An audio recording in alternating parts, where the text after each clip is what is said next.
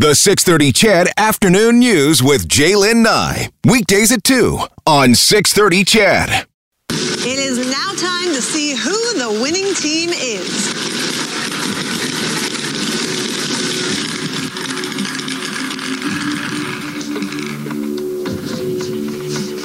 The first selection in the 2020 NHL Draft belongs to the New York Rangers. There you have it. The New York Rangers getting the first pick. It was just came down about 30 minutes ago. Reed Wilkins, the host of Inside Sports, checking in this afternoon. Hey, Reed. Hey, Jaylen. Good to talk to you. Nice to talk with you as well. The New York Rangers, going to be some good news for them.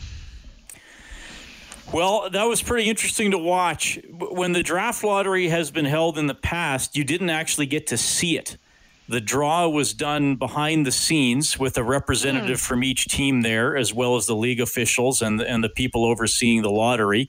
You may remember when the Oilers won the lottery to get McDavid in 2015, Bill Scott got to be in the room, but everybody had to turn in their phones and couldn't communicate with the outside world until they came out and revealed the pick, which they did by revealing the big, you know, the pieces of cardboard or whatever they are, to showing all the team logos. This one was right on television. Like, there it was, the lottery balls bouncing around, and instead of, because what they do for the other draft lottery, Jaylen, how it's usually held is they draw four balls that are numbered 1 through 14, and then they get a combination out of that, right? So then they would check, okay, 2, 7, 3, 4, that belongs to this team. And there are 1,001 different combinations of all those balls. Oh, and then they do the percentages. So if a team has an 18% chance of winning, they would have 180 balls out of the 1,001, right? So, but this was just, because it's equal, 1 and 8 balls go in. I do find it amusing, the young man who was loading the balls into the machine. And it was a different process because they just opened the briefcase and it's just the 8 ping pong balls with the team logos on them. That's all it was. And then as they're loading the balls, they're asking Gary Bettman, can you verify this is the Edmonton Oilers logo? Yes, that's an Edmonton Oilers. Can you? So then when the guy put the ring, so it had like a loading arm down the side that all the balls dropped into, and they waited there until they activated the machine.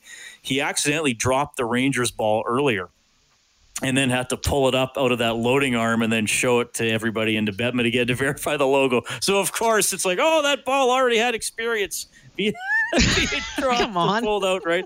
So, but it's interesting for the Rangers. They were 18th overall. But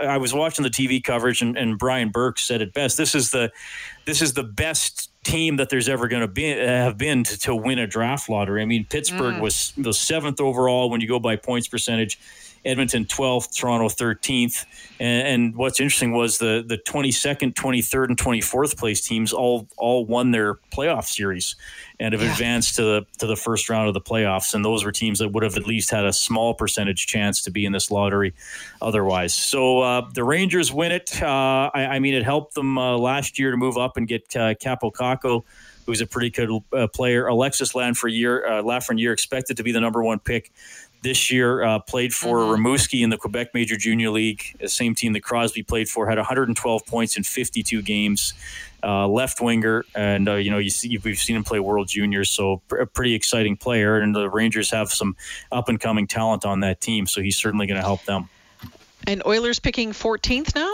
That's right, the Oilers, so they stay 14th. So going into this, they could either pick first, they could pick 14th, or they could pick 15th.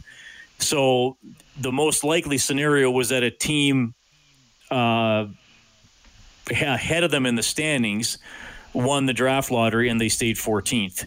If the Oilers would have won, obviously they would have moved up to first. And if Pittsburgh would have won, they would have jumped ahead of everybody, and that would have bumped the Oilers down 1 spot to 15th.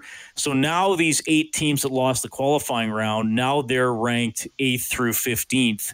Based on how they did in their regular seasons, because you got to remember the other spot, or 9th through 15th, because the other 7 spots were already determined with spots 2 through 8 were determined in the first draft lottery with the seven teams who weren't even part of that tournament. So it's all straightened out now. The Rangers, you know, all you have to, I mean, look, it's, to me, it was interesting seeing how they did it. I don't think it was the best possible system, but basically the headlines, if you're just driving home or catching up, the Rangers won the lottery, the Oilers will pick 14th. All right. And what will the Oilers be looking for? Well, that's a good question. I mean, I think we saw from their loss to Chicago and just from how they played throughout the season, they still need a little bit of everything. I mean, at 14, you're at the whim of a whole bunch of other teams. Yep. I think, I mean, I'd love it if they could get another defenseman who can skate and can move the puck. I think that I realize that they didn't cover well against Chicago, but you know, the players who can just go back and get the puck and start it up ice quickly with a nice little pass, like Ethan Bear excelled at this season, that gets you out of your own end and lets the star players go to work in the offensive end. All right. Reed, we'll check in with you again in about an hour, find out what's coming up on the show. Thanks for this. Appreciate you checking in. Yeah, thanks, Jaylen.